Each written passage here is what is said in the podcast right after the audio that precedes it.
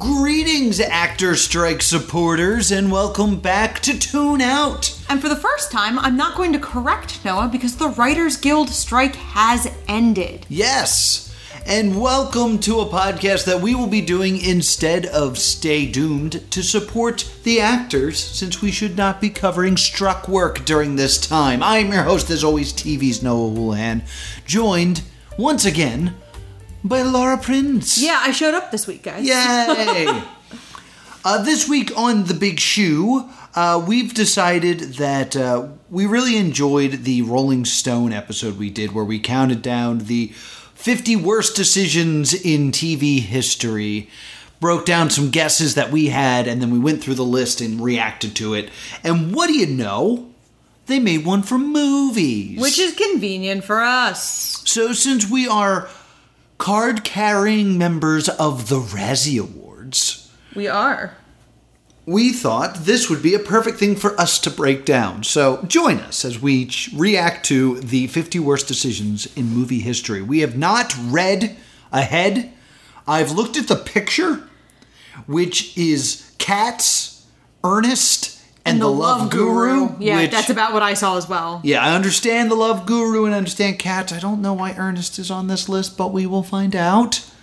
Uh, but before we get into it, uh, I was going to see if we have any guesses of what's going to be on this list. If we can predict what will be on this list. Casting Johnny Depp as Tonto in The Lone Ranger. Ooh, that's a real solid one. Because I remember that movie was not very good, and one of the things that actively worked against it was people were angry about that casting. I remember watching that movie for the Razzies before you were involved in the project, and uh, Johnny Depp is billed higher than the Lone Ranger in that movie. Yes, and the Lone Ranger is Armie Hammer, who I yes, is he a cannibal? he's a cannibal. Okay, lovely. uh, they haven't made Muppet movies in the last like ten years. That's a big mistake. Mm. Big mistake. Huge. Um, Disney live action remakes, just in general, Yeah, because I think for me the CGI is not where it would need to be for those to work. Mm-hmm. Looking at you, Beauty and the Beast. I got a couple that that come screaming to mind. Well, and some of it's like spending the amount of money they spent on certain movies. Oh yeah, Waterworld. Yes. Waterworld I was actually going to say more list. recently. I was going to say movies like The Flash. Mm. Just the amount of money they cost. That makes sense. They could have probably made money on lower budgets. Okay. Uh, so here, here are the ones that I came up with. I have John Carter from Mars because it's. Disney's biggest flop. Uh, I think there's going to be like a casting one. So I'm going to say either Will Smith chooses Wild Wild West over The Matrix, or I believe uh, who won the Oscar for Shakespeare in Love? Cameron Diaz? No, Gwyneth Paltrow. Gwyneth Paltrow. Gwyneth Paltrow only got that because Julia Roberts said she wanted something more prestigious. Uh, so I'm thinking maybe something like that. Uh, I think they are going to say Crash wins the Oscar. yeah, which I'm still pretty mad about. I liked Crash. Yeah, but. Brokeback Mountain though. Yeah. So I definitely think that could come up. I also think they might say uh, Mommy Dearest winning the Razzie. Okay. Because that's kind of become a classic. I So it's become a classic, but I think part of the reason it's become a classic is its reputation of being a quote quote bad movie. Mm-hmm. It's in that basket with movies like The Room. True, but like I feel like No Wire Hangers has become like I, I remember No Wire Hangers being on a list of the top 100 quotes of all time. Yeah, like I- legitimately, not I like think- oh hi Mark. I think the weird I, I I could go off all day on this like kind Mm-hmm. of tangent about like cult status in film, Mm-hmm. uh, which is funny because it's Rocky Horror season. So I've been thinking about Rocky Horror a lot uh, because it, it's Rocky Horror season, baby. Mm-hmm. So shall we jump in? I, I got two things Oh, I want to say real quick. Uh, one, Uh, I remember watching a list of the uh, top 100 cult movies of all time, and I remember going, "Oh, Rocky Horror," and Rocky Horror was number two, and number one was "This Is Spinal Tap," which I found baffling. Yes. And uh, another guess that I'm surprised you didn't say, so I'm just going to remind you, and then you can take it as one of your predictions. Hocus Pocus comes out in July. Oh, yes, you're right. Uh, Haunted Mansion comes out in July. Yes. Laura and I have been screaming about this for the last couple months. At really. least, and I know the reasoning behind both. Actually, Haunted Mansion came out in July so that they could dump it on Disney Plus this month. Yeah, so they could be there by Halloween. Hocus Pocus came out in July to make room for Nightmare Before Christmas, which came out 30 years ago this very week. Ooh. And it, they say if you listen, you can still hear them singing. This is We're demonetized. We're demonetized. All right, we're going to jump into the list. All right. All right, Number go. 50. Uh, Hugh Grant goes for a very expensive $50 drive down Sunset Boulevard. Okay, so this is really setting the tone for the list. Because this is not a movie decision. No, it was an actor getting arrested for hiring a sex worker. Yes. And let me just say, it's still Hugh Grant in this mugshot. Like, he's still, like, handsome and charming. He's like shrugging, like, oh no. Like, this could be a movie poster. Yeah. Number 49. Will Smith turned down The Matrix and Django. Oh! X gets the square right off the bat. Yeah. Because I, if I remember it correctly, there's there's this weird domino effect where oh no, it's he takes no, he does take Wild Wild West. I know that there is this weird domino effect that it was almost David Schwimmer in Men in Black, Yeah. which is so weird. Uh, he he doesn't get Django Unchained because he has creative differences with Tarantino and he wanted a love story, not a vengeance story. Right around this time he made Men in Black 3 and After Earth. in defense of Men in Black 3, Yeah, I did like that movie. it has one of my favorite lines in a movie. Yeah, I regularly quote, This is my new favorite moment in human history. yeah. Usually a little cynically, I'm usually saying it when something is crap. Yes, I I actually did like Men in Black Three. I think it I think it's better than the second one. Uh, that being said, Welcome to After Earth is abysmal. It's- it's it is an abysmal film. Number 48. Michael Bay decides he's the man to tell the story of Pearl Harbor. Would you believe that my school went on a class trip to see this film? Really? Yeah, that's when I realized I was a ghoul. Because I thought so much of this movie was hilarious and how horrible it was. Yeah. Like, I think this is the first bad movie I saw in theaters where I was like, I remember there's like a love scene among laundry Oh, nice. where they're like making out in like a parachute and laundry, and it's so dumb. Mm-hmm. And then like the Pearl Harbor sequences happen, and I'm like, I I couldn't like connect with the dissonance of how stupid the rest of the movie was. I wonder if we would still be talking about Pearl Harbor, Harbor as often as we do if it wasn't for Team America World Police and the song about Pearl Harbor sucks and I miss you. I think that's added to the longevity of the badness that was Pearl Harbor. That song is It's, oh yeah, it is perfect, but this is definitely a a, a not good movie. uh, I don't know if it won any Razzies, honestly. Uh, it was before I started doing that, but th- yeah, I've actually never seen Pearl Harbor. uh, it earned six Razzie nominations. Six. There's not a lot of Razzies. It's not like they do visual effects or anything. Unfortunately, or fortunately, it came out the same year as Freddy Got Fingered, Oh, that makes a lot of sense. which swept. Yes. Um, uh, well, Tom Green showed up to accept. At the yes. And he won Worst Actor. Yeah. So it was up for Worst Picture, Worst Actor. Um, I'm gonna guess on-screen team. Worst Screen Couple. Yep. Ben Affleck with either Kate Beckinsale or Josh Hartnett. Worst Remake or Sequel, Worst Director, and Worst Screenplay. Yeah, Pearl Harbor sucks, and I miss you. Oh, oh right.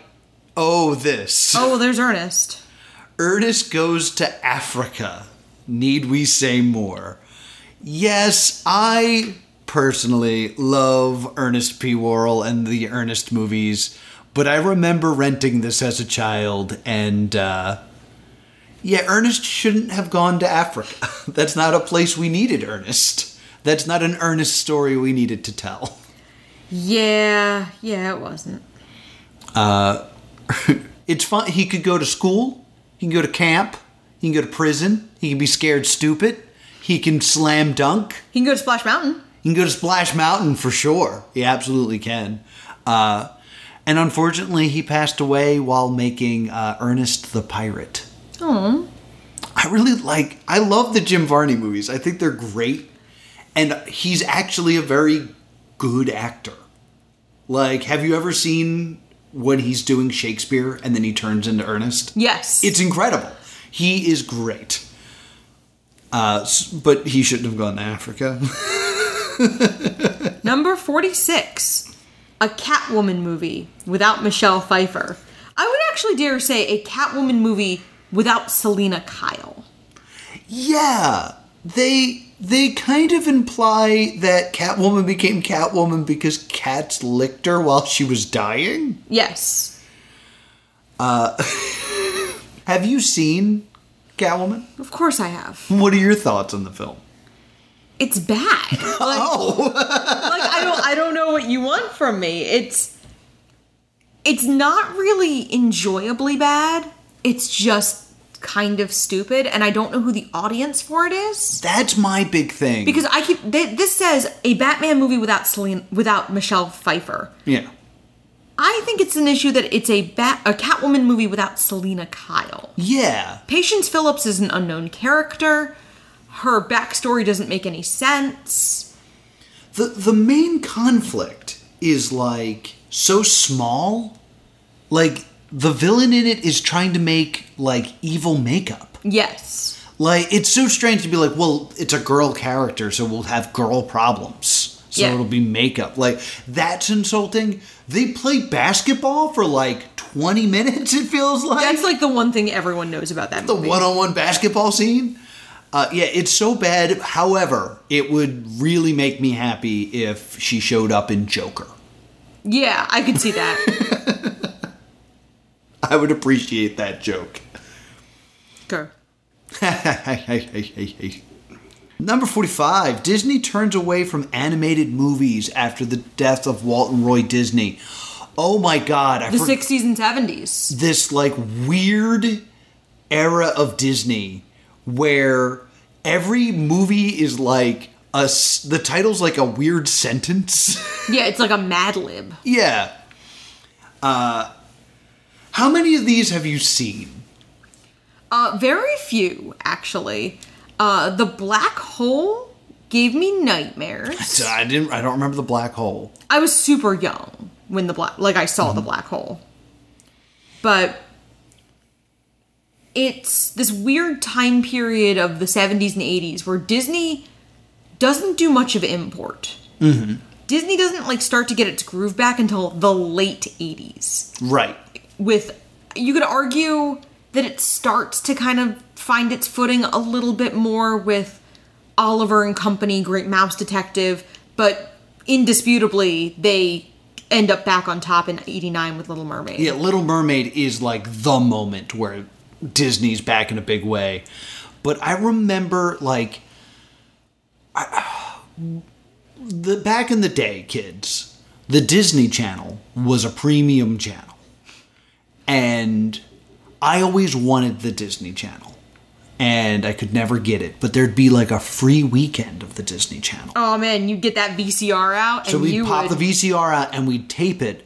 And then because I loved the idea of the Disney Channel, my mom would always tell me, like, you love this movie. It was on the Disney Channel.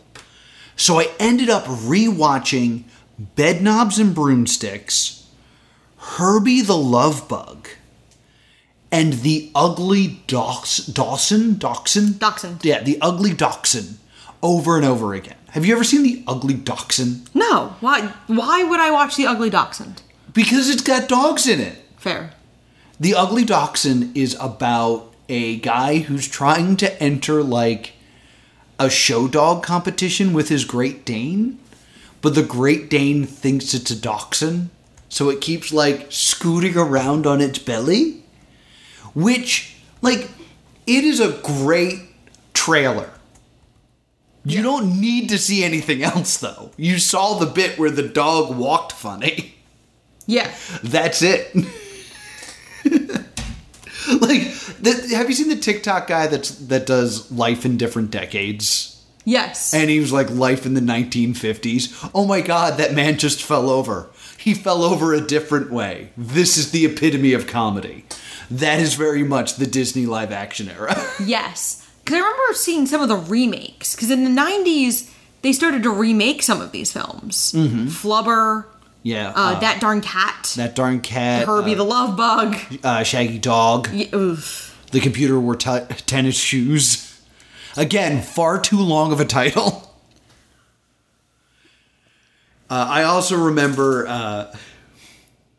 It- it's interesting how much I hated these movies because as a child, I also really loved Abbott and Costello, Don Knotts, and Jerry Lewis movies. Yeah. So like these were bad. like cuz as a kid I could appreciate live action comedy films Yes. and these just didn't do it for me. Yeah, I. It's very strange because when we happen to be born, we were born right around the like during the Disney Renaissance. Yes. So we never knew anything else. Mm-hmm. So that weird 70s and 80s time period is so alien to us. Yeah. Because we weren't there during it. So when I was little, I remember knowing about the old Disney movies. And then just being like, why didn't they make movies for 30 years, Mom? Yeah, they should make they should have made the movies. Because I fall off like right at the end of the 50s, like Sleeping Beauty era. Mm-hmm. And then I don't come back till little till Oliver and Company, uh, Great Mouse Detective era. Yeah. Justice for the Great Mouse Detective. it's a good movie. It is. Ready for 44? Yeah. Warner Brothers gives Kevin Costner $80 million to direct a movie about a post apocalyptic mailman. Oh yeah. Yes. Uh, this is indeed Waterworld. No. Oh, it is not? No, this is the Postman. Oh, I, I Waterworld made money. Oh, I don't remember this at all then. Yeah, that's the point. Oh, yeah, that's pretty bad then.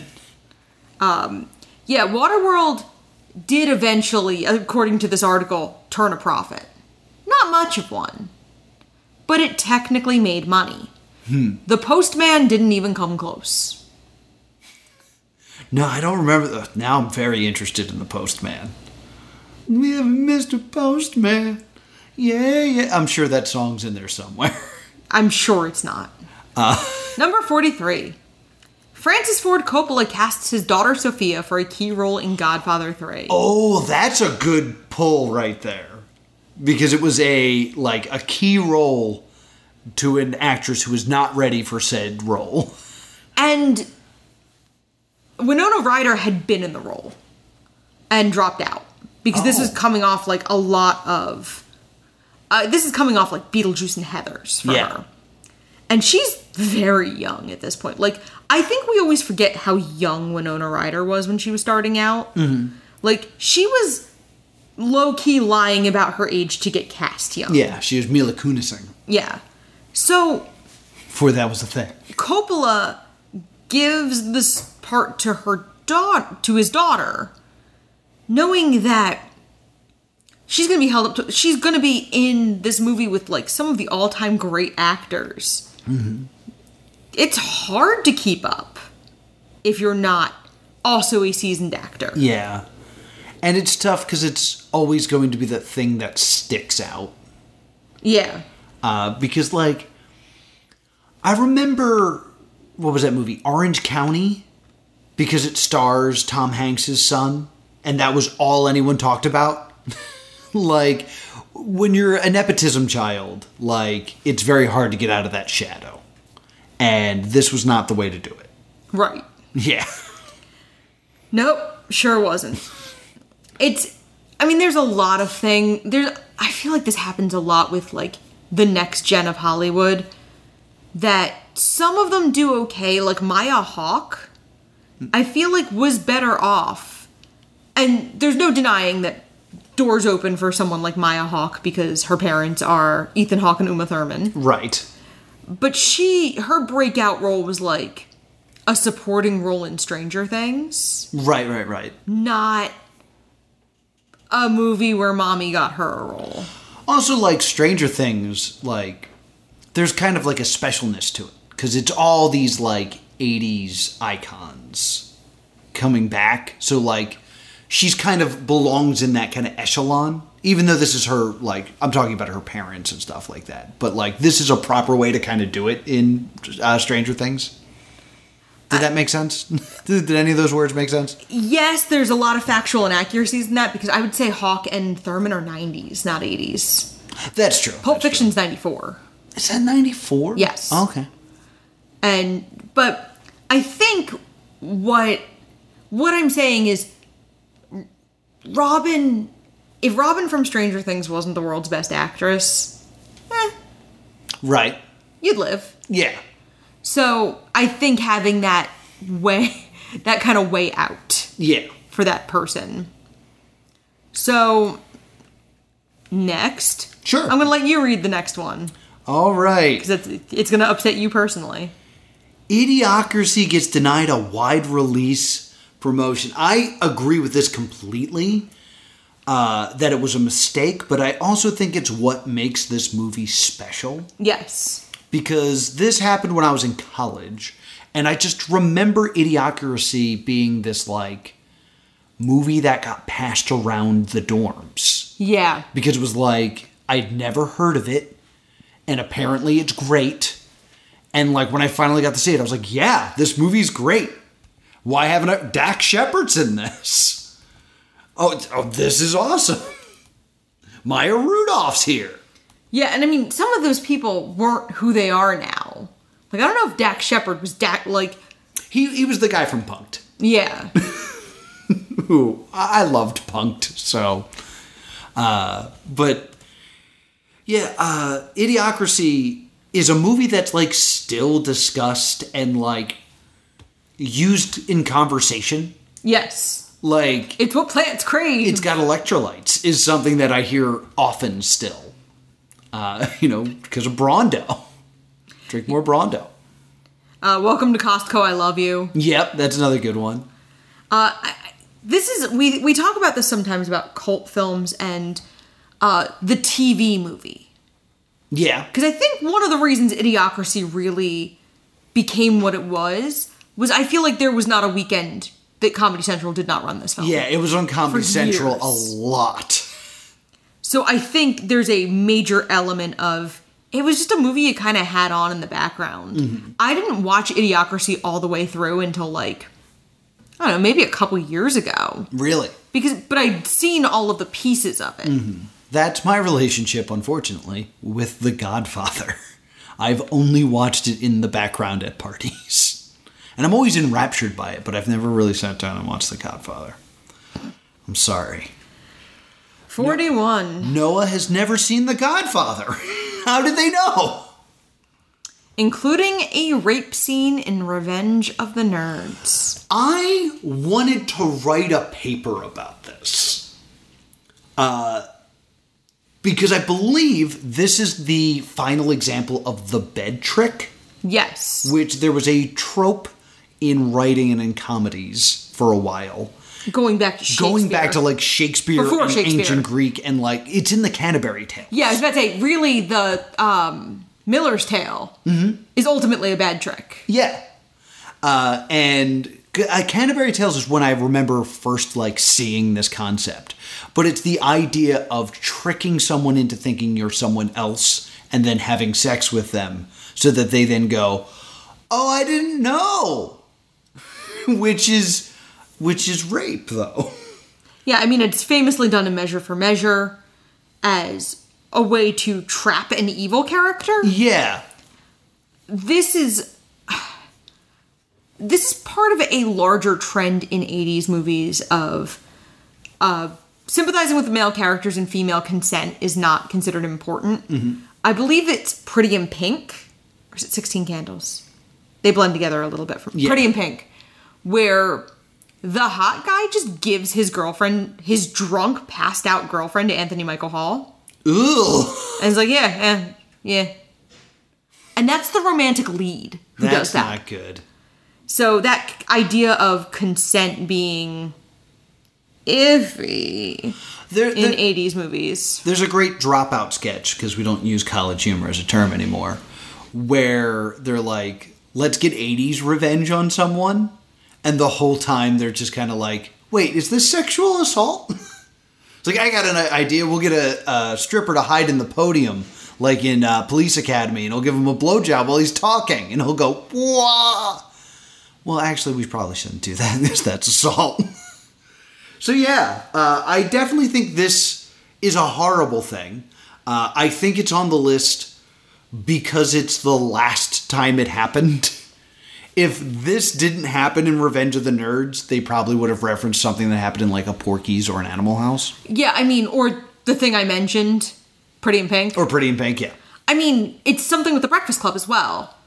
Bender assaults Claire.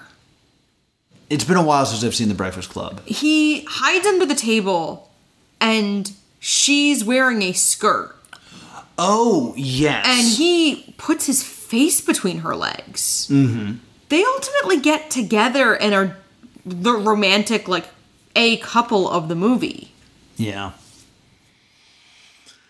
gross. Yeah.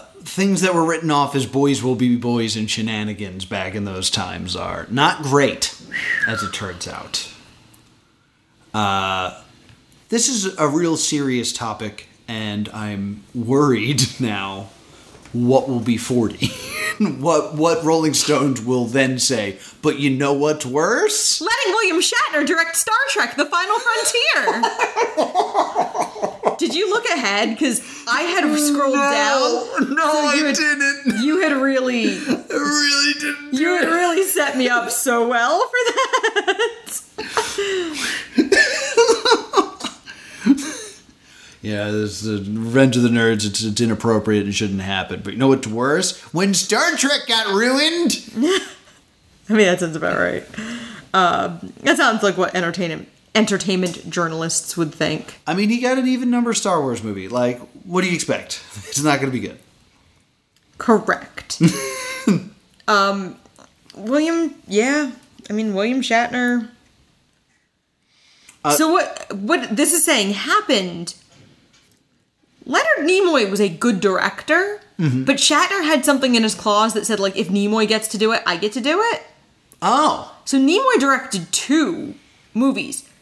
One's people like. The Search for Spock and The Voyage Home. The Voyage Home, I believe, is the whale, the whales. yes. No, maybe. I don't remember. I, I'm not a Trek guy, so it's hard to say. Uh, but I will say that Nimoy gets his revenge. There was a whole plot line where he took his job as the Priceline negotiator. Mr. Shatner, please have a seat. Um, we have to let you go.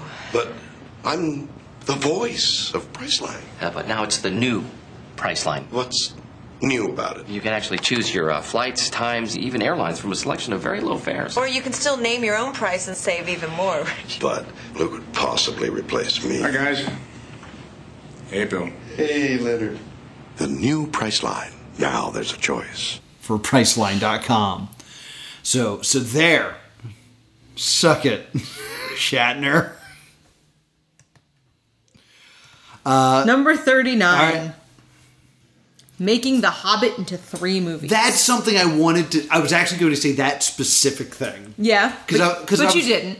I was going to say like the idea of breaking up the last chapter into two parts, and then being like, you know what? No, just the Hobbit, because the Hobbit didn't need to be three movies. Not just The Hobbit, actually. It uh, Harry Potter was the only one that could kind of justify it because have you seen what the seventh Harry Potter book looks like? Oh yeah, yeah. It's what uh, is colloquially called a doorstopper. But I don't think Twilight could get away with it. I don't think the Hunger Games should have gotten away with it. Uh, it Uh, I mean, Divergent very famously didn't. yeah, Divergent didn't even happen. Because Allegiant bombed so hard. Uh, oh, God. Ascendant, I believe, was the last intended film. Something like that. Yeah. And then uh, they tried to make a mini series out of it, and Shailene Woodley was like, nah. Uh, my contract says I don't have to do that. Bye bye. bye bye. Bye bye. That's my uh, my favorite Star Tours thing. Bye bye. Bye bye. Uh, I hate Lord of the Rings. I, I, I've gone on record saying that. I saw the first one and thought it was boring and did not jump on board for any of the ones after that. Uh, so I did not watch The Hobbit. Uh, I just remember being at a party and someone showed up having just seen The Hobbit and would not stop screaming because they were so angry about it. So yeah, not great. And just like the magic of the, the Lord of the Rings movies was gone by then. a lot of people enjoyed the first Hobbit movie. But I also kind of got the impression that most of my friends who are big Lord of the Rings fans were like, there's not three movies here. No. So, like, the first one was good, but, like, we've got. You got how much more movie? Yeah. Because no, you don't. what we got up next? Steven Spielberg tries to prove he can direct a comedy with 1941. Yo. I love 1941. I think that movie's great. It is a farce. Like, if you don't get the joke, uh, the end of this movie is Dan Aykroyd saying, you know what? I don't think this is going to be an important year for this war. I think the important year is going to be 1942, which is a serious war movie. Yes. So this was supposed to be like the lead ups to this. It- There's a lot of like poop jokes in it and stuff like that, but it is a war farce, and I think they do a decent job with it. It's I remember watching it and at the end seeing directed by Steven Spielberg and going, "Really? Wait. Yeah, it was." I do enjoy that this is, in fact, the second Pearl Harbor adjacent film. Yeah, maybe we just don't make movies about Pearl Harbor. uh, yeah, so have you have you seen 1941? Yes, but not in quite a long time. Yeah, Like, it's I- been some time, but I remember enjoying it. Because I remember uh, my father was a great collector of movies. We had a lot of DVDs. What can only be described as far too many. Far too many. And so one day when my dad wasn't home, I went down and I like had a notebook and a pen. I made a list of all the movies I wanted to watch in his collection. I was only banned from two movies. Uh, I found out later it's because of uh, extreme sexual violence. Yes, Revenge of the Nerds. No. Uh, Angel Heart and the Serpent and the Rainbow. I've heard of. I, I think I've heard of Serpent and the Rainbow. It might be just because you've told me this before. Uh, I found out later those two films have extreme sexualized violence. Because I remember seeing the movies I was permitted to watch and going, yo, what's in those know, two? yeah, something awful's in that movie. Because he had the Godfather trilogy. Yeah, no, right this way, 12 year old girl. Uh, everything else I was allowed to watch. And I remember 1941 being one I watched. Because do you remember? Um, I grew up in New Jersey, and in New Jersey, we have Teachers Weekend. Yes. And I was just old enough that they didn't bother with childcare because I was probably won't burn down the house years old. Uh, just to clarify, in New Jersey, there are just two days in November we don't have school because the teachers are supposed to go to a conference, but they go to Disney World instead. Yes.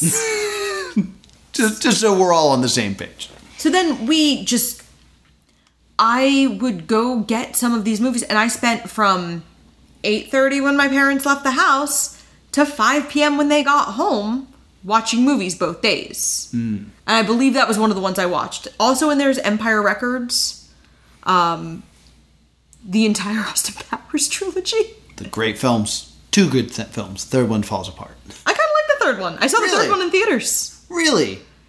I was 15 when I saw it. I think. The the third one I feel like was a lot of like recycling of the same jokes over and over again, but that's also the joke in the third one.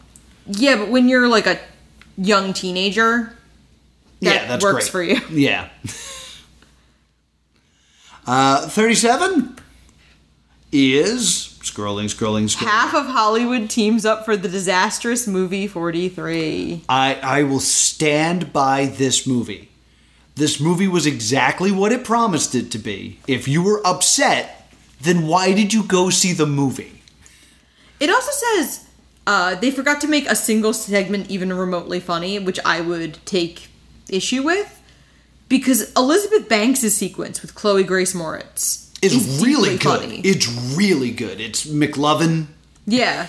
and yeah, it's a uh, a tale of a girl who gets her period for the first time, and it gets blown out of proportion, and does a great job with it. And I will say, from experience, a lot of girls blow their first period out of proportion because we're so uh, we're so inadequately prepared for it.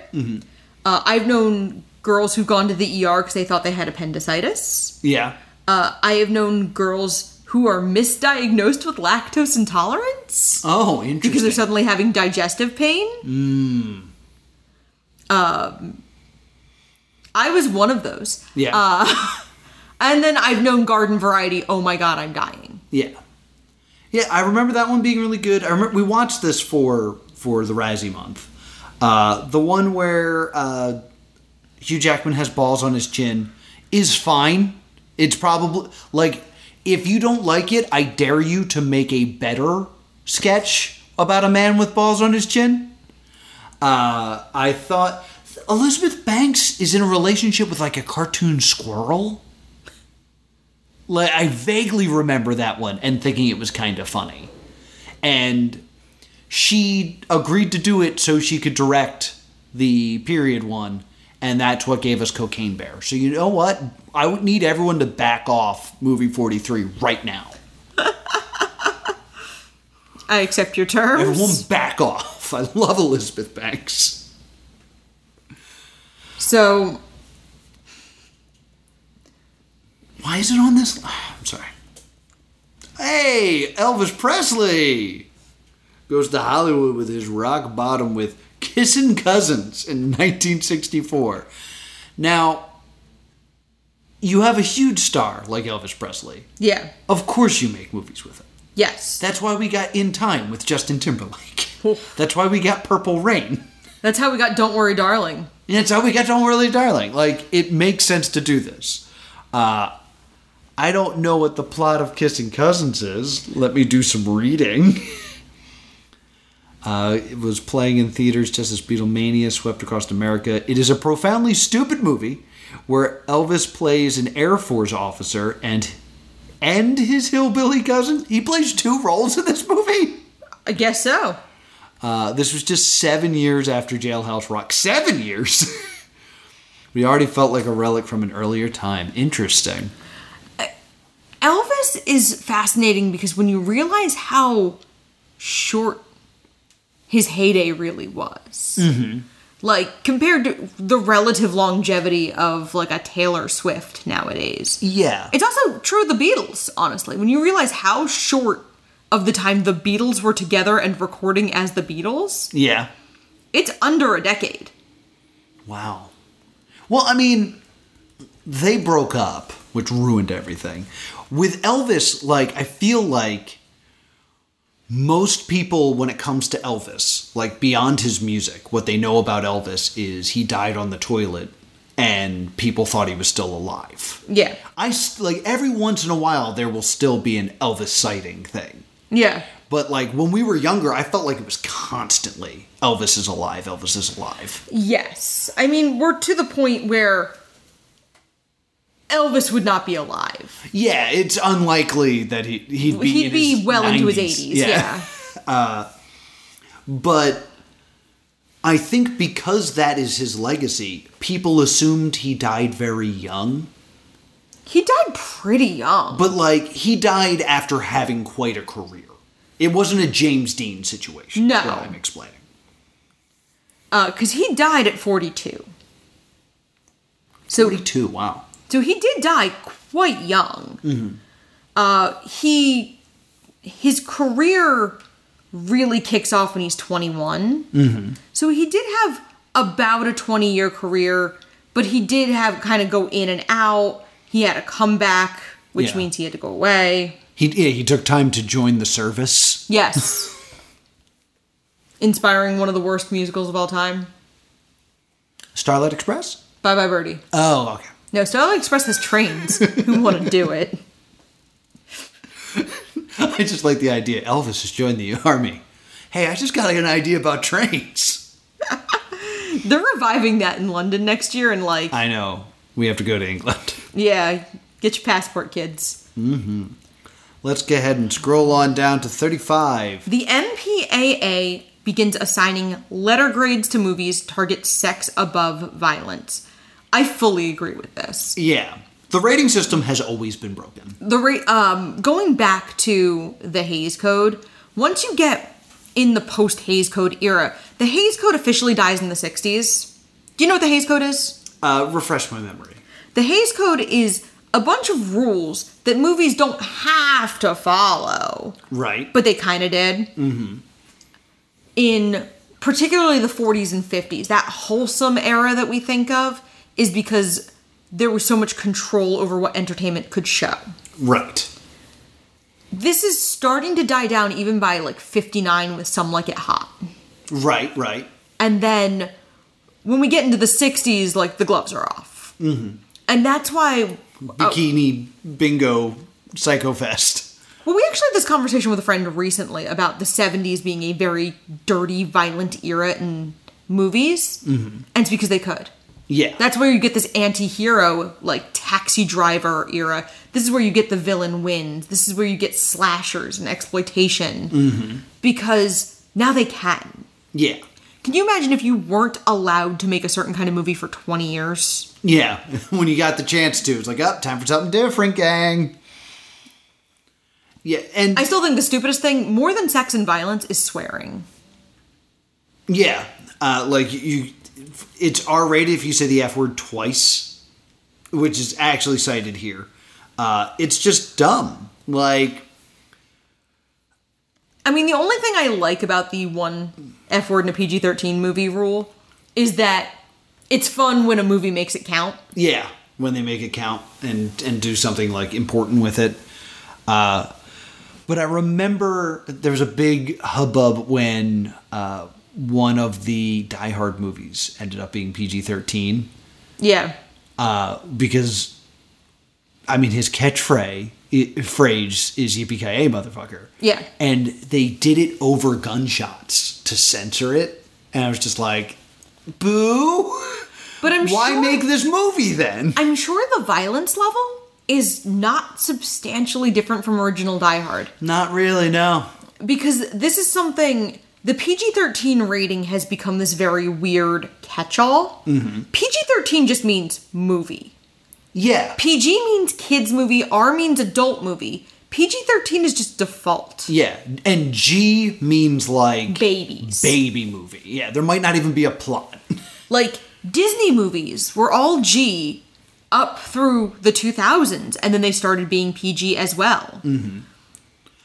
because I remember like there was a time before there was ratings on television before we got the like Y Y seven, uh, TV thirteen TVMA thing, and they also were talking about having actual symbols for what made it that number. Yes. Like, is it just because of language or is it because of violence and stuff like that? Something like it was good to see TV trying to figure it out because movies messed it up. Because I, I find it super interesting. The Princess and the Frog is rated G. Mm-hmm. Tangled is rated PG. Yep. Friends from the Other Side is definitely a scarier Disney yeah. sequence Are you ready? than anything in Tangled. Yeah, I would I, uh, somebody gets stabbed, but like, he gets better. Yeah, like, and I also remember having a discussion with you when the new Evil Dead remake came out, and you were like, "So apparently this movie has ruined the R rating because it was so insane." Yes, because uh, people t- were taken aback that it was released at all in its current Yeah. form. Because people are like, the R rating is intrinsically broken. Mm-hmm.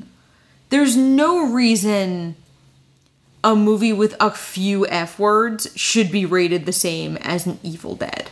Yeah, Like, there just isn't.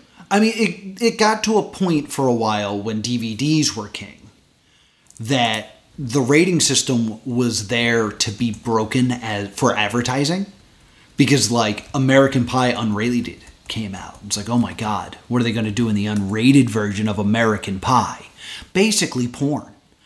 Uh, and then every movie came out unrated because I remember like they did uh, Charlie's Angels unrated. It's like, well, what? We didn't. We still didn't see anything. Like they just put unrated on the box. Yeah. It usually just meant they threw in a couple swear words. Yeah. Maybe another dirty joke or two. It usually was not substantially different. Yeah. And now for something completely different. Michael Cimino kills the 70s auteur period with Heaven's Gate.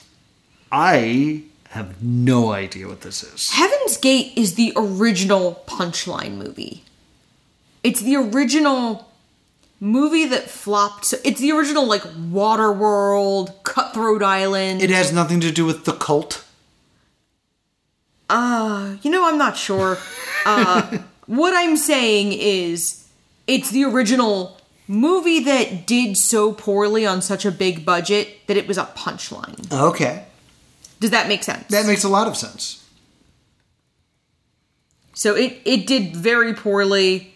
Yeah, it based was on the year, I'm guessing this is not related to the cult at all. y'all with the cult. Uh, yes, I don't have much to say about this other than, yeah, I get it. Number 33. Sewing up Deadpool's mouth in X Men Origins Wolverine. you know, I feel like it's okay now because we got the Deadpool movies. And now we can laugh at it. But could you imagine if that was the only Deadpool we ever got? I mean, I think this is the movie where, like, we learn to stop trusting Fox. Yeah. Because this was very much just being spit in the face if you are a comic book fan. And this is the thing that we're always afraid of as nerds that they're going to do is they're going to take our pro- our properties, not know how to respect them and come out with crap. Because when this movie came out there had already been a few Uwe Boll movies where they ruined our video games.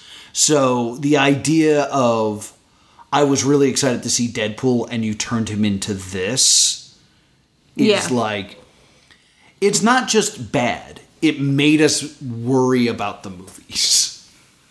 And Deadpool was even then such an iconic character that it felt like a betrayal. yeah. And like comics are bigger now and i think of course deadpool's way bigger now. I wasn't a deadpool fan when i saw this film but it made me be like what was the deal with this guy? Oh this is not that guy.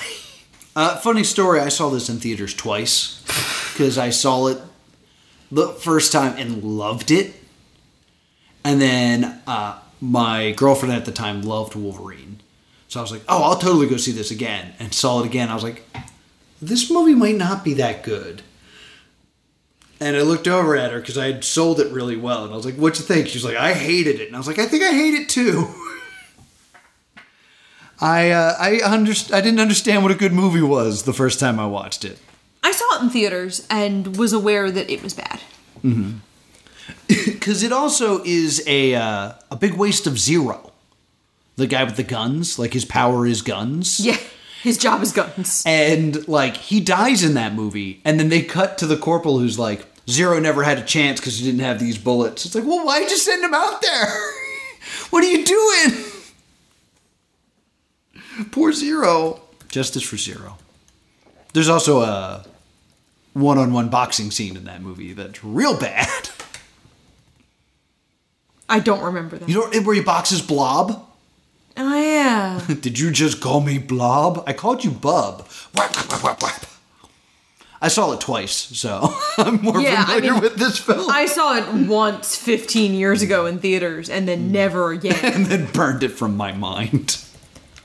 It's the worst day of my life. Uh, the worst two days of your life. yeah. Number 32, 20th Century Fox gives up Star Wars merchandise and sequel rights for half a million dollars. Um, yeah, you could see that as a mistake, or you could see it as a person with a good mind realized what they could do. Because I think if George Lucas had not been in charge of merchandising, there would be less merchandising. Also, you you just you never know. Like this movie could have tanked. Oh, of course. Like A New Hope was lightning in a bottle. God knows I've seen movies like Star Crash that tried to be the next Star Wars. Yeah. Wars. Makes me nervous. Makes me nervous.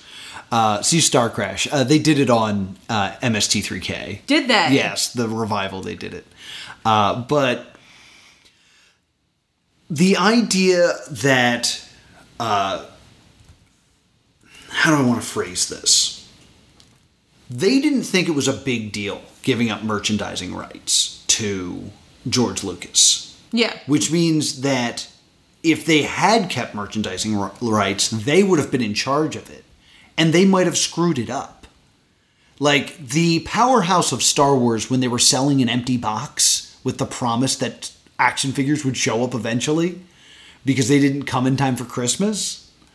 Like, it's kind of a stroke of genius, and the fact that it was in the hands of someone else might have contributed to it doing so well and may have like it's a butterfly effect thing is what i'm trying to get at And it's again, it was lightning in a bottle. You had no way of knowing that that movie was going to be what it was.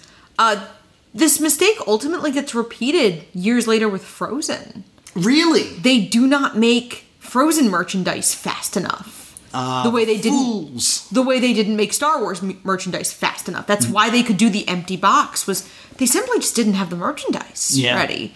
No one knew it was going to be the cultural flashpoint of the decade.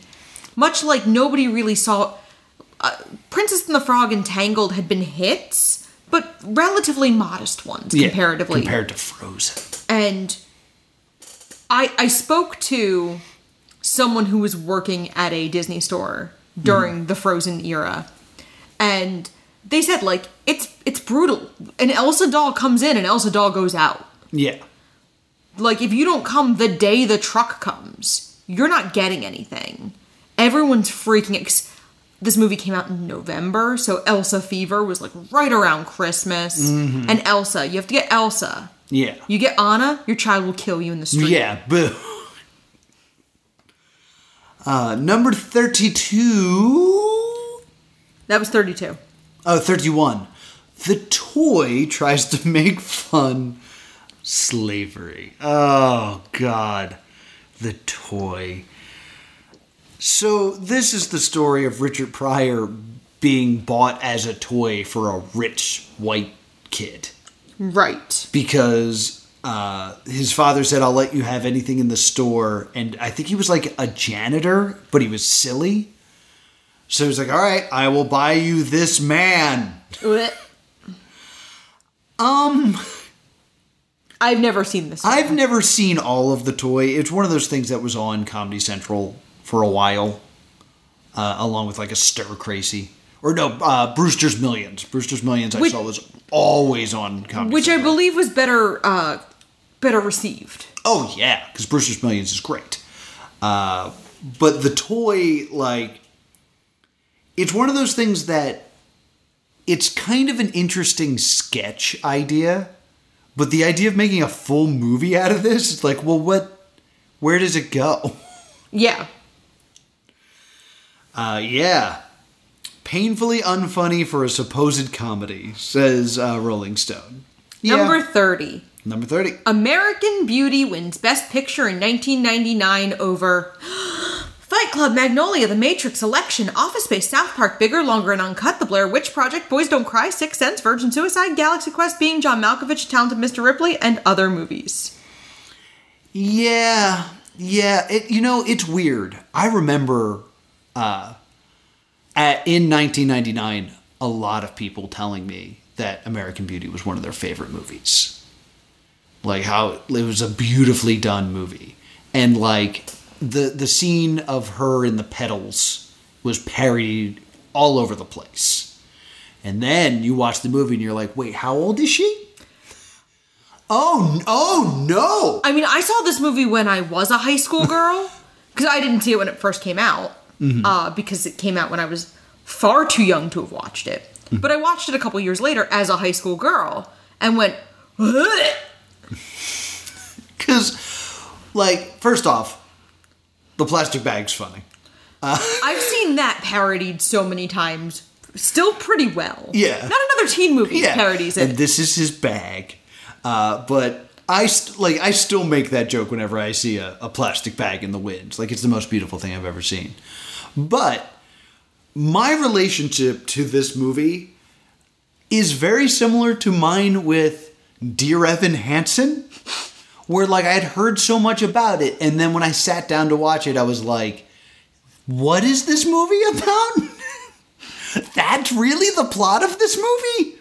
Well, that's uncomfortable. I, I with Dear Evan Hansen, I just think of you almost buying me tickets to Dear Evan Hansen and me being like, Please don't. and me telling you not to, and you being bewildered, and then we watched the trailer for the movie, and you went, "Oh my god!" and I had the it's thought about? of, what if I hadn't told you? Yeah. What if I just let you buy me expensive live theater tickets Mm-hmm. and said nothing? And then had to go and sit and have actual reactions to that with people. That would have been bad. I will say the the list provided here. Uh, There's a lot of hindsight in this list. Office Space, Galaxy Quest. uh, yeah, for sure. Uh, Sixth Sense, I think, should have won Best Fit Picture this year. Agreed. I, I don't think anyone was sitting there being like, you know what, South Park Best Picture. Um, Should have won Best Song though. Yes, agreed. Um, being John Malkovich is such a like. So many of these are so weird. 1999 was a lot of weird movies. I mean, they they cite a book called Best Movie Year Ever: How 1999 Blew Up the Big Screen.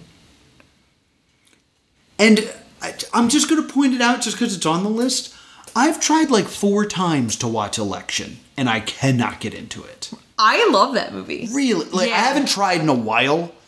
But like I thought, Have you ever been a Type A high school girl? Because. Tracy doesn't seem like a bad person when you're also an uptight, overachieving, conniving teenage girl.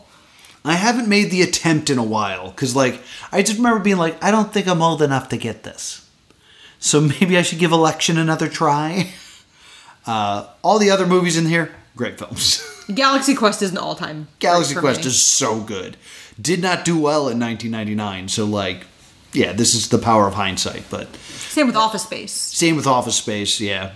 Uh, Number 29. number 29, Howard the Duck nearly kills the MCU before it even begins. No, it didn't. what are you talking about? Space Duck movie didn't do well. What did you think was going to happen? Yeah. Nobody saw this movie and was like, we should never make a Spider Man movie. So, uh, This movie was banned from the house I grew up in? For the bestiality? No. Oh. So every kid in my family had a movie they ran into the ground. oh. And my cousin Stevens was Howard the Duck. So there was like a list of like five movies we could not as a family watch because every kid had one movie they ran into the floor. Mm-hmm. And, So we couldn't watch Beastmaster, we couldn't watch Clash of the Titans, we couldn't watch Howard the Duck. you, you guys really liked your practical puppets. I didn't even tell you what my banned movie was. Oh, I know what it is, though. Is that why you said the practical? Yeah. Because mine was Gentle Reader, Labyrinth. Yeah. I watched Labyrinth. If you had just rewound the tape and put it back in, I would have been a happy little goblin. Uh, that that being said, to say that this is the 29th biggest mistake when really it's just a forgotten movie that like if the, if you're if you're trying to tell me that if this movie didn't exist the Marvel Cinematic Universe would be better and or would have started sooner you're out of your mind I think most people didn't know that Howard the Duck was a Marvel movie until he showed up in Guardians of the Galaxy. Yeah, like I don't think it had long ranging effects on anything. Number 28 Cats experiments with digital fur. Cats is so bad. It's so bad. I don't I don't know if it's the digital fur that's the like cats. It could just say number 28 cats. Cats. because there's so many things wrong with this. Uh, because I actually I've given this a lot of thought because of course I have. Mm-hmm. You know what one of the biggest issues with the Cats movie is? Stay with me. They add a lot of complete breaks in songs where they stop the momentum cold and then have a build. Yeah. But they do it in nearly every song. Mm-hmm. So every song, the movie stops cold and then it has to try to claw its way back up. Yeah. Also, Taylor Swift being heavily in the marketing when she's in about five minutes of the film. I mean, you know that sold tickets. We, when we went to see it, there was definitely a young, Swiftie. a young Swiftie with the most bewildered Yeah. parents I've ever seen in my oh life. Oh my god, Taylor Swift is gonna be in a movie. It's it's I here stay with me on this one. All right. I so relate to this young woman. so so much because let me tell you about a young Noah Houlihan that went to the movies to see The Mummy 2 The Scorpion King. Because of The Rock. because The Rock's in a movie and he's in it for three minutes and then he's a CGI monster. I was like, I just came here to see The Rock and I got Brendan Fraser. I like Brendan Fraser though, so I guess it wasn't that bad. I guess I don't relate as much with that child because I didn't have to then sit through cats. I think this is phrased poorly to be like, because if you're trying to make the argument of like, if they had just done the theater costumes, this would have been a smash hit. You're out of your mind. No, but I think I think it would have been pretty quickly forgotten yeah. if they hadn't looked horrifying. So I will say like the fact that they look horrifying is why the movie didn't get forgotten. I, I'm going to say it. I think this Rolling Stone article hates furries. They don't like Howard the Duck. They don't like cats. Just straight up saying it. Oh no. Number 27. Oh no. this is you know what it is though? I think uh this is one of those places where the zeitgeist is in play. Yes, absolutely. Portraying Michael Oher as a simpleton who needs to be taught football by Sandra Bullock. Part of the reason this is on here is because when this article came out, they were ending the conservatorship Yes. and this had re-entered the cultural conversation. I think if this list had been made this time last year, Yeah, this would be nowhere in there. I think if it was made this time next year, it would be nowhere in this. Uh, Blindside's still a good movie. It's still an entertaining film. It won Oscars. Uh, it with the power of retrospect, you could be like, ah, not all of this is great, but and I, I don't think I don't think that decision was a film decision. I believe wasn't it based on like a book written by I, the white people? I mean, like, I understand that The it's wrong to to show, uh, to you know, to to have this be full of lies, and the true story is something that I don't think we will ever truly know, uh, but I think we can understand that the movie ain't it.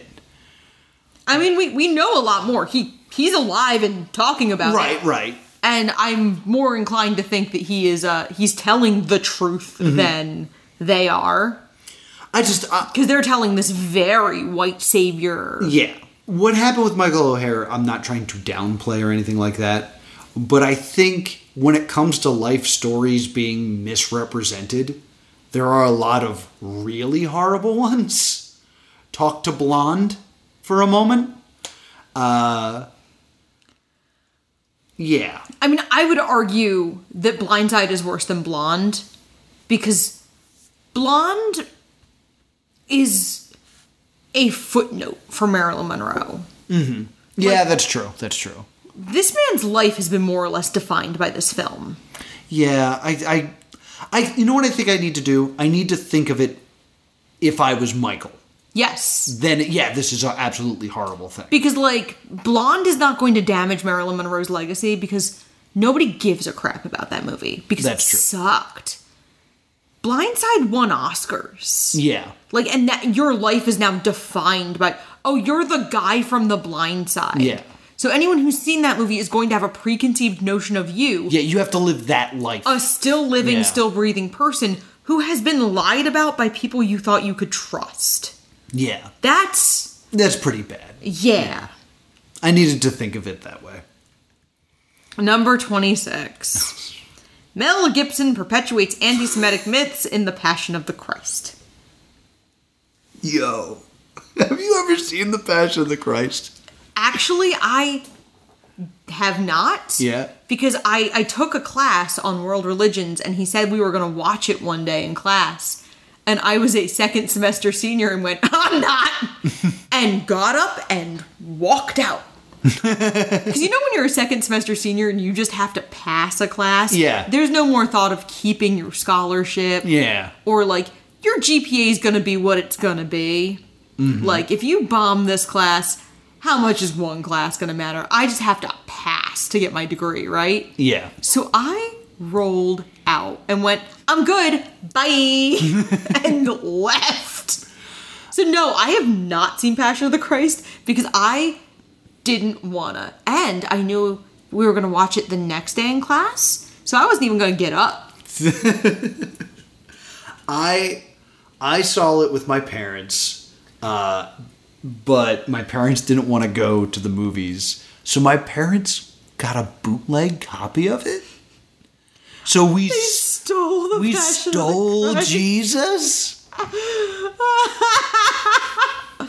but like it's it's all subtitled and like it doesn't really add much to the story. The devil's kind of in it. Uh, but it's mostly just a guy getting the crap kicked out of him for a really long time. This movie is not very good. I do not like it. And, like, it's never a movie you're like, yo, let's watch. You know what I haven't seen in a while? Passion of the Christ. Do you want to watch that or do you want to watch Muppets from Space? Those are the two I'm in the mood for right now. Uh, however, I will say, if we want to just like erase it from time, I don't know if we want to do that because South Park made an amazing episode off of this. I do remember that South Park episode. I do remember seeing that. Because it, it said something that I thought was vital. Kenny and Stan go and see the movie and go, whoa, that sucked. And until then, no one was admitting the movie was bad. Because it was like, it's the story of Jesus. We are going to be respectful.